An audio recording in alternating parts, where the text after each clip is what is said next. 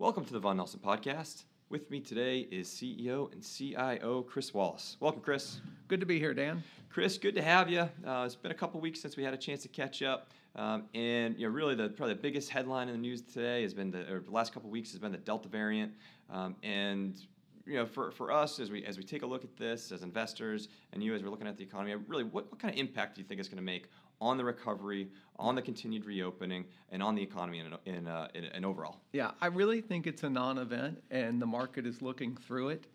Um, I know we're pinning a lot of the slowdown and, and, and any moderation in the recovery to the Delta variant, but that, that really isn't the leading cause by any stretch. It's anytime you see uh, a movement in, in equity prices or an adjustment in economic activity, they always try to pin a narrative to it, and they're using the Delta variant for that. Uh, we're already seeing the Delta variant peak. We've got enough history with it in the UK and India. We know how long it takes to move through the population. Um, and it looks like it's already peaking in the southern states and will peak across the rest of the country over the next six to eight weeks.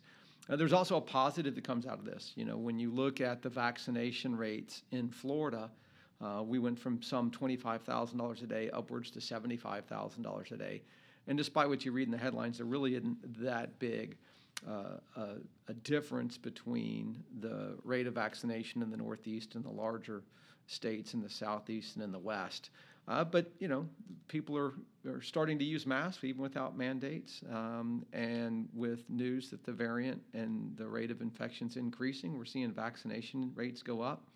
And so it, it does mean, you know, we this may be the last peak we see in this virus, which could be a real positive, and that'd be pretty consistent with history, which it takes about two years to work through it, um, and we're on pace to do that. The market is already looking through any slowdown for the Delta variant. As the cases peak, I'm sure you'll see short-term traders try to close and bid up some of the more cyclical stocks. Uh, but for the most part, investors need to know in North America, we've already priced in the recovery. That's that's been priced in. That's over. Uh, we're actually starting to discount the rate of slowdown that we're starting to experience. It's going to broaden across the economy over the next 12 months. Well, it, it sounds you know very optimistic um, relative to what you're hearing a lot of times on the, on the headline news. But um, coming off of that too, we, we were starting to see really strong job numbers of late. You know, what are your expectations of jobs, and tie that into what you just described going forward? Yeah, so you know we we've talked a while about the global industrial slowdown and what we can, can say now in North America. It spilled over into the services sector and we're getting confirmation that it's going to spill over into the employment sector, which means we're going to see a, a slowing of the pace of employment. Um, we should expect that. Um, for the last uh, 20 years, the pace of employment recovery has been weaker and weaker from one recession to the next. There's really two elements that are impacting the employment recovery. One is companies went to zero cost budgeting and they're not going to bring those staff back. People took that opportunity to look at their cost structure, make permanent reductions. People accelerated investments in IT for productivity gains, or they transformed their business model. Uh, secondarily, um, you know, we have an, an aging workforce, and uh, the lockdowns gave people a chance to reflect, and we've pulled forward some retirements. We've had some natural fall off in the participation rate.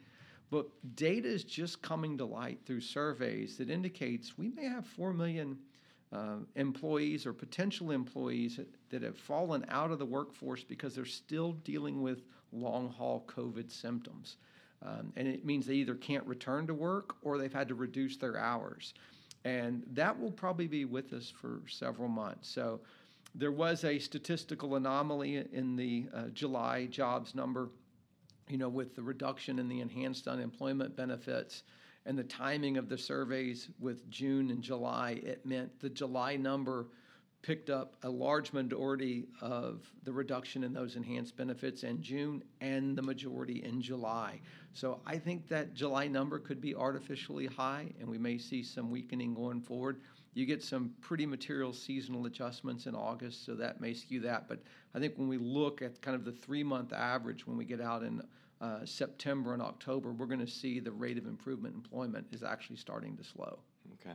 Well, it's interesting that you go through that, um, and it's certainly been you know a, a, a kind of a wild ride over the last year, and, and a lot of what you're describing adds to that, right? I mean, the aging workforce and pulling those retirements forward. Um, so I'll be curious to see what people come back, particularly those who've experienced long COVID.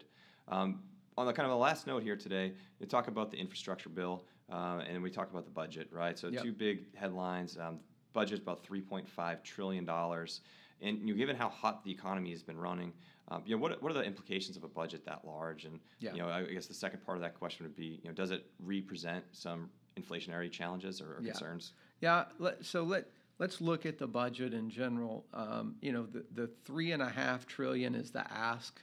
Uh, the bid's two and a half trillion. We'll see what we can get done through uh, reconciliation or some normal legislative process. But as an investor, you know, just looking at the economic impact, you got to remember there was so much excess stimulus in the prior 12 months that it's going to be very difficult, or we're going to have a fiscal contraction. There's just no way around that. We're going to have a fiscal contraction and we're going to have a monetary or liquidity contraction over the next 12 months. We've just reached the peak of the impact from expanding money supply, and we've reached the peak for the transfer payments. Uh, now, while we have that fiscal contraction, the offset is we're going to continue to see economic growth out of the private sector that will offset offset that. You know, the impact on inflation, you know, I do think we're in a phased transition to structurally higher inflation, but that's going to occur over the next 10 years. Uh, we, we know for a fact that the inflationary pressures in the emerging markets have already peaked. Um, it, we know that, that, and it appears that in the developed world and in North America, the, inflate, the self reinforcing inflationary cycle is peaking now and will ease. Uh, and let's be clear, all I'm talking about is a lower rate of change in price, not that we're going to go back to the old price levels. We may have, in fact, moved prices permanently higher. So I do think we're going to start to see inflation become a little bit uh, more transitory, and it's going to be less of an issue and more uh, something we see in the rearview mirror. And global global sovereign uh, bonds and the yield curves are telling us that. Like we've seen a contraction in sovereign bonds across the entire globe, and they're a pretty good predictor of uh, future inflation and future economic growth. Uh, so I think that's going to retreat um, into the background. Uh, what could change that? Certainly, you know, any dislocations where we ramp up liquidity. Uh, we the key to inflation is really a change in psyche. When economic actors begin to believe that we're going to have permanently higher prices, they behave accordingly, and that becomes very self-fulfilling. And we're not quite there yet. Uh, so I think the market's going to continue to discount the rate of the slowdown, um, and it'll be with us. We're going to end up back at trendline growth. And even in one of the hottest areas right now, so you look at container rates, um, and they're up three or four hundred percent, but yet demand is only up four percent over 2019 levels.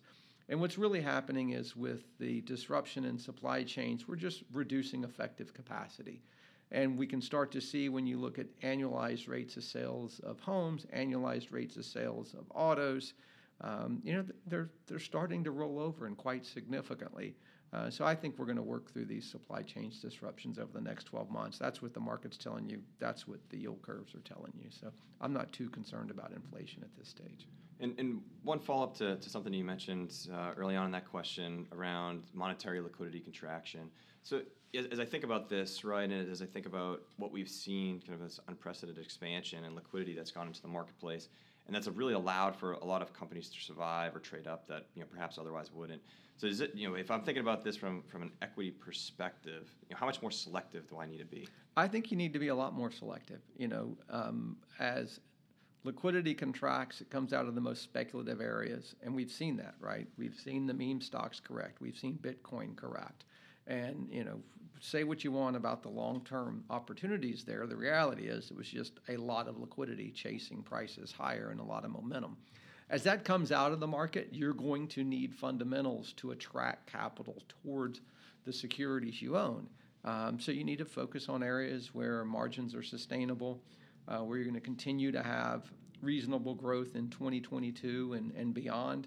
Um, and if you have those characteristics and valuations aren't too extended, you're going to be in fine shape. But uh, you're going to have to be selective, and there's going to be opportunities across every sector. Good. Well, it's a good place to cut off for today. So, Chris, thank you. Good having you back, and we will catch up soon. Sounds good, Dan. Good to be here. The views, information, and or opinions expressed during this podcast are solely those of the individuals involved and do not necessarily represent those of Von Nelson and its employees. Von Nelson does not verify and assumes no responsibility for the accuracy of any of the information contained in the podcast. The primary purpose of the information, opinions, and thoughts presented in this podcast is to educate and inform. This podcast, or any podcast in the series, does not constitute professional investment advice or services, and any reliance on the information provided is done at your own risk. Past performance is not an indication of future performance. By accessing this podcast, you acknowledge that the entire contents of this podcast are the property of Von Nelson and, or used by Von Nelson with permission and are protected under U.S. copyright and trademark laws.